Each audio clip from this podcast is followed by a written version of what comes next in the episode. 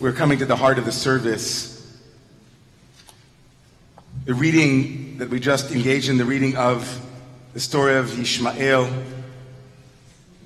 and Hagar, of children abandoned and mothers crying. And in a moment, we'll be blowing the shofar.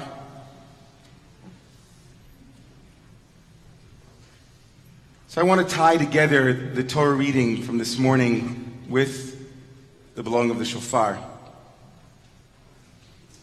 Some of you might know this story, but I hope that just as Rosh Hashanah's Machzor is the same liturgy as last year, that you'll appreciate this a second time if you have.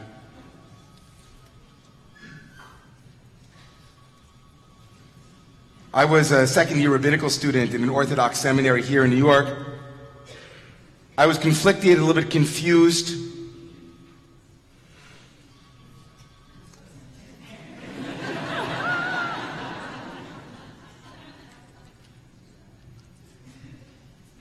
I had spent many years studying Eastern religion, things like yoga, meditation, martial arts, and of course Zen, very into Zen. So there I was on a retreat on a one weekend. And that retreat led me to one of my dearest and oldest friends. Her name is Bonnie Myotai Tracy. She was the vice abbess of the Zen Mountain Monastery. And after that retreat, we became close friends. I taught her Talmud, little Kabbalah, little matzah balls, you know, knishes, that kind of thing. All kinds of things Jewish. And she deepened my relationship with the Zen tradition, with Dogen, with koans and even American Zen. So there we were one Sunday spring morning, and I had invited her to my apartment to do some meditating. And I was hoping secretly that I would get my first koan. My first koan. For those of you who don't know what a koan is, it's a riddle or a phrase, a statement that defies logic or conventional logic, let's say. You might be familiar with a few of them. Um, here's one. What is the sound of one hand clapping? Right? Or what was the face that you had before you were born? It is riddles like that that jar the mind. It kind of pulls the rug out from underneath your mind and you try to figure it out, and instead your mind drops into a different place. Maybe a non mind place. So I was yearning for one of those. That's what I wanted. I wanted a koan. So we began to sit in my living room, and I was especially clued in to hear if, more, if Myotai would bless me with my very first koan. Oh boy. After about 15 minutes of stillness and silence, the place was really quiet. I heard inaudibly, I kind of whispered, I heard my teacher say, Do you want chicken? I could barely make it out, but it sounded to me in my half meditative state like she was saying, Do you want chicken?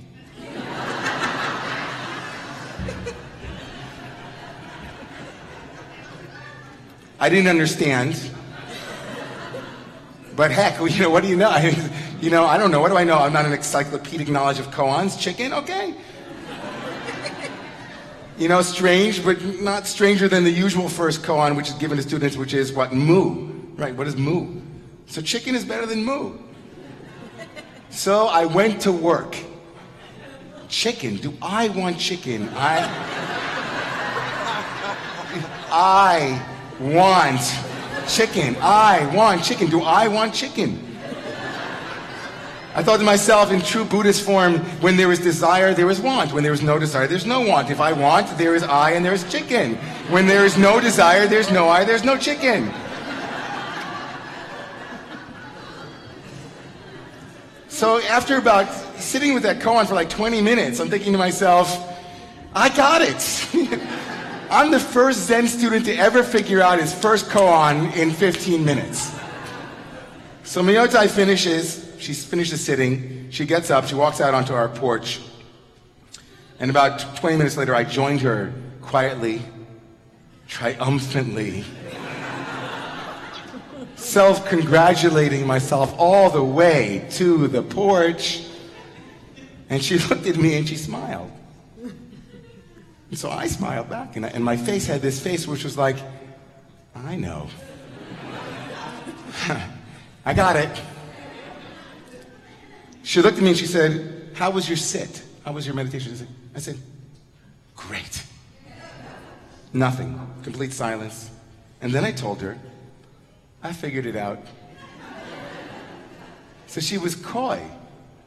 What did you figure out? I'm thinking to myself, come on, I got it. There is no chicken and there is no I. Nothing.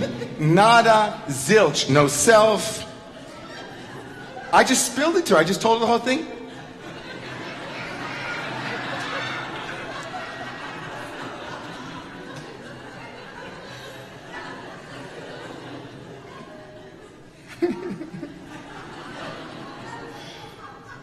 She looked at me with the most honest, sincere face of absolute perplexity and said, David, what in heaven's name are you talking about? I was shocked. I said, you, you, gave, you gave me a koan, my first koan, right? You asked me, do you want chicken? Uh, she looked, she burst into laughter. She, she was side splitting for like 10 minutes. She could not stop laughing. And she looked at me, she said, David, I asked you if you wanted to check in.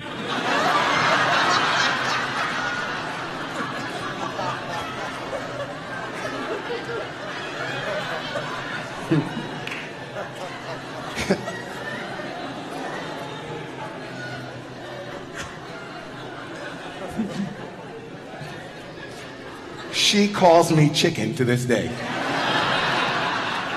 chicken.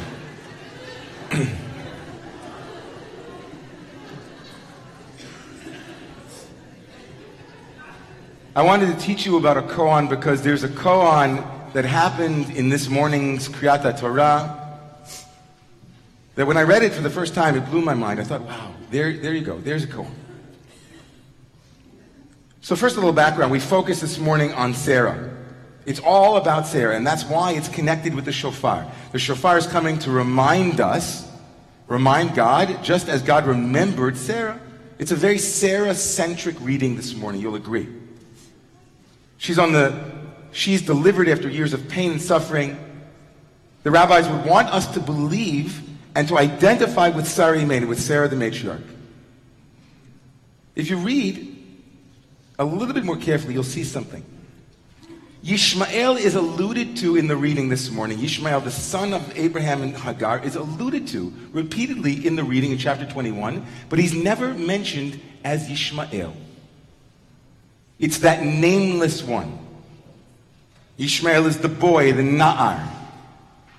He's the Yeled. He's Ben Hagar, the son of Hagar. He is in relation, but without nomination. He has no, he has no name. He's the nameless one. And then as the story reaches a crescendo, you read in the text, and our sympathy for him is, is profound. It's, it's reaching its height. We're told that Hagar distances him from her, keshet, with a, from the distance of a bow, of an arrow. She was far away, right? An arrow is not five feet away. He's by himself under a bush. And the text tells us, everybody, the text tells us who cries in the text. Who cries in the text? Hagar cries. She raises her voice and she begins to cry. And you're thinking, if you're reading the text, Vayishma Elohim, and God heard. Right? That's the beginning of the sentence. Vayishma Elohim, and God heard. What does God hear? The immediate words that preceded that are, and she lifted her voice. She is the subject. So who should be the one, help me with this, who should be the one that God hears? Hagar. And the verse tells us, Vayishma Elohim et kol hana'ar. And the, God heard the voice of the boy. So, in a simple reading, we could say that the boy was crying, but the text didn't bother to tell us that. It just told us that Hagar was crying, right? Came along someone named the Men, Rav Mendel of Vorker, the Vorker Rebbe, who was known as the Silent Rebbe, and says a profound thing. He says that Yesh Tzaka B'likol. Sometimes he says there's crying that doesn't have a voice. Yesh Tzaka B'likol. There's a cry that God hears. And that Ishmael was crying so deeply that only God could hear him. Vayishma Elohim is kol hana'ar. And God heard the voice of the Nar, even though it isn't articulated in the text to teach us, teach you, to teach me, everyone here, that it isn't always the crying that we see outside. It isn't always the crying that is visible. It isn't always crying that catches our attention or that we feel sympathetic towards, but it is the inner crying that we miss. That's the teaching of this morning's reading, says the Vorker. That there are people who are crying and we can't hear them. But God hears. It's a beautiful idea. And if we were just to leave it there, I'd say, great. We have a beautiful teaching about the unheard cries. But I want to problematize that for a moment here. I want to problematize the valoration of the silence of a cry that isn't articulated. Because if we know anything about Rosh Hashanah, Rosh Hashanah is a day when we scream. We cry out. So I want to talk about a world. I want to talk about a society and a culture and a community and a family and a friendship where vulnerability is so dangerous that people have to cry alone. That they have to cry at night that they can't lift up their voices from the depths of who they are and cry. I can't believe that I go to shuls, and I go to a lot of shuls, and there aren't tissues everywhere. How can it be that the core element of, of a healing space won't have a place where people can come and cry?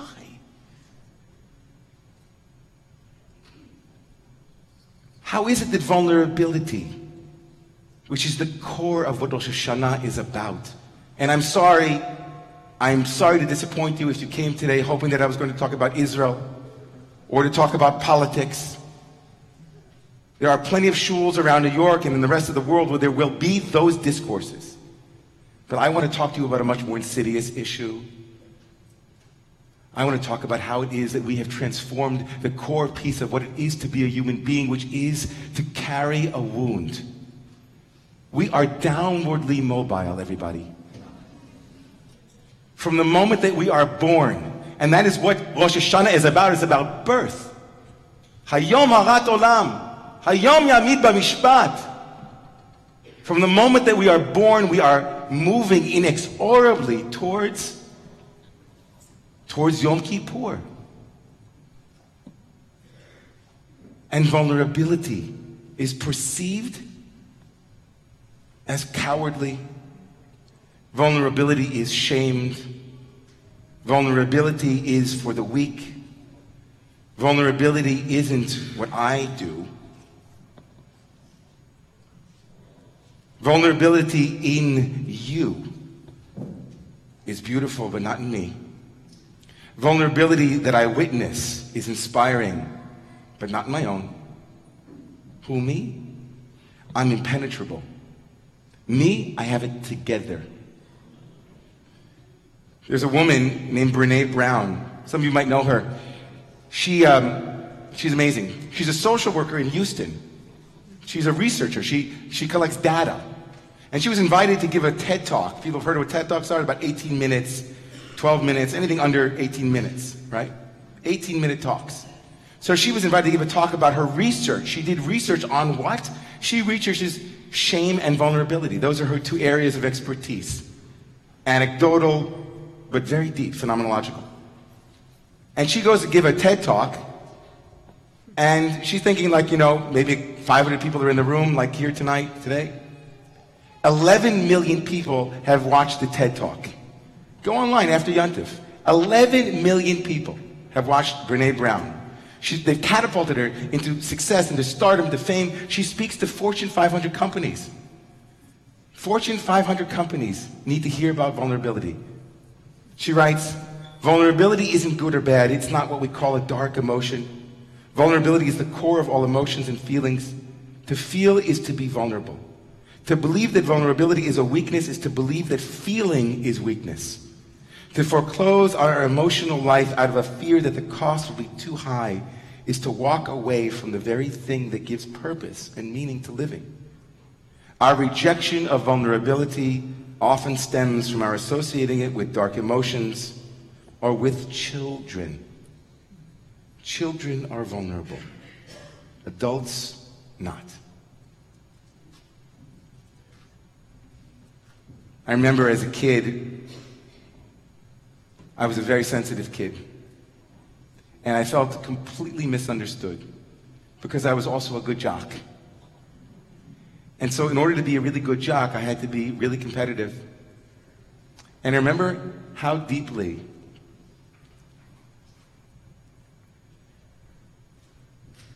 when I began, when I was 14 years old, to become a bodybuilder, I wanted to lift weights. And I remember that as I armored myself, I began to feel a little bit less sensitive. I built myself up in order that I wouldn't feel the world so deeply, that I wouldn't feel so misunderstood and so sad. I pushed away my sense of being vulnerable so that I could feel more in control, so I could appear to be strong. What keeps me up at night I have to admit. I don't sit up late at night thinking about all of the things that have gone right. I wish I did. What keeps me up late at night is I think about the things that no matter how strong I become, I can't protect. The places in life that life will never allow us to completely, completely armor. Sometimes my wife calls me a helicopter parent.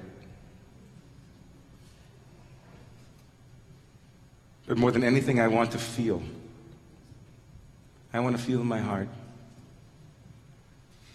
I want to feel the heart of the people who wrote those letters to me on Saturday night and said, Rabbi, this Rosh Hashanah and this Yom Kippur, I'm praying for healing for my sister. This Rosh Hashanah and this Yom Kippur, I'm praying for healing for my mother. This Rosh Hashanah and this Yom Kippur, I'm praying for the children in Syria, for the poverty here in New York, where one mile from Park Avenue up to Park Avenue into the Bronx, the disparity is so large that we as a society have no idea what it is that we have to do to eradicate hunger and poverty. And that the only confluence between Republicans and Democrats, it seems these days, is in order to agree on whether or not we should bomb Syria. We can't, we can't get together to feed our own people. Hayom Haras Olam, we are vulnerable. Each and every one of us. And along comes the shofar, which we're going to blow any moment. And the shofar says, Call out from your silence, call out from your apathy, call out the silence that you speak only to yourself because you don't think anybody wants to hear it. Call it out, scream it out, tikia, tikia, tikia. Call it out, let it loose. Speak that silence.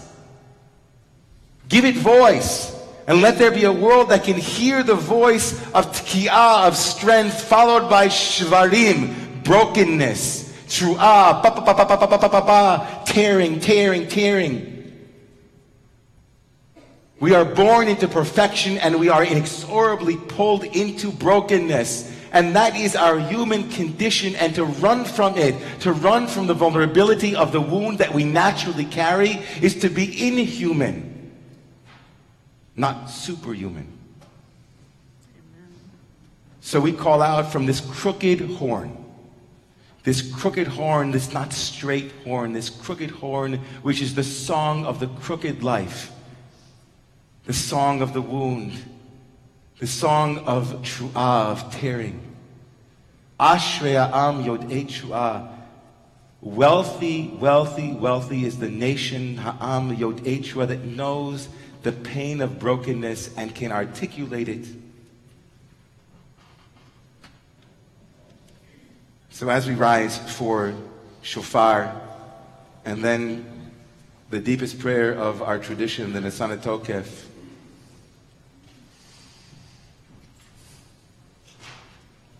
I leave you with these words from my favorite poem.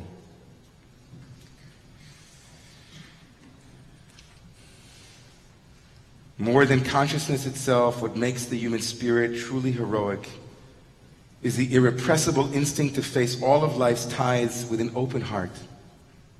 The heroic fact that we can be worn by these mighty, overwhelming currents and still pucker open and find a way to sing we can still pucker open and find a way to sing. This is the majesty of being human. Please rise for Kriyat Shofar.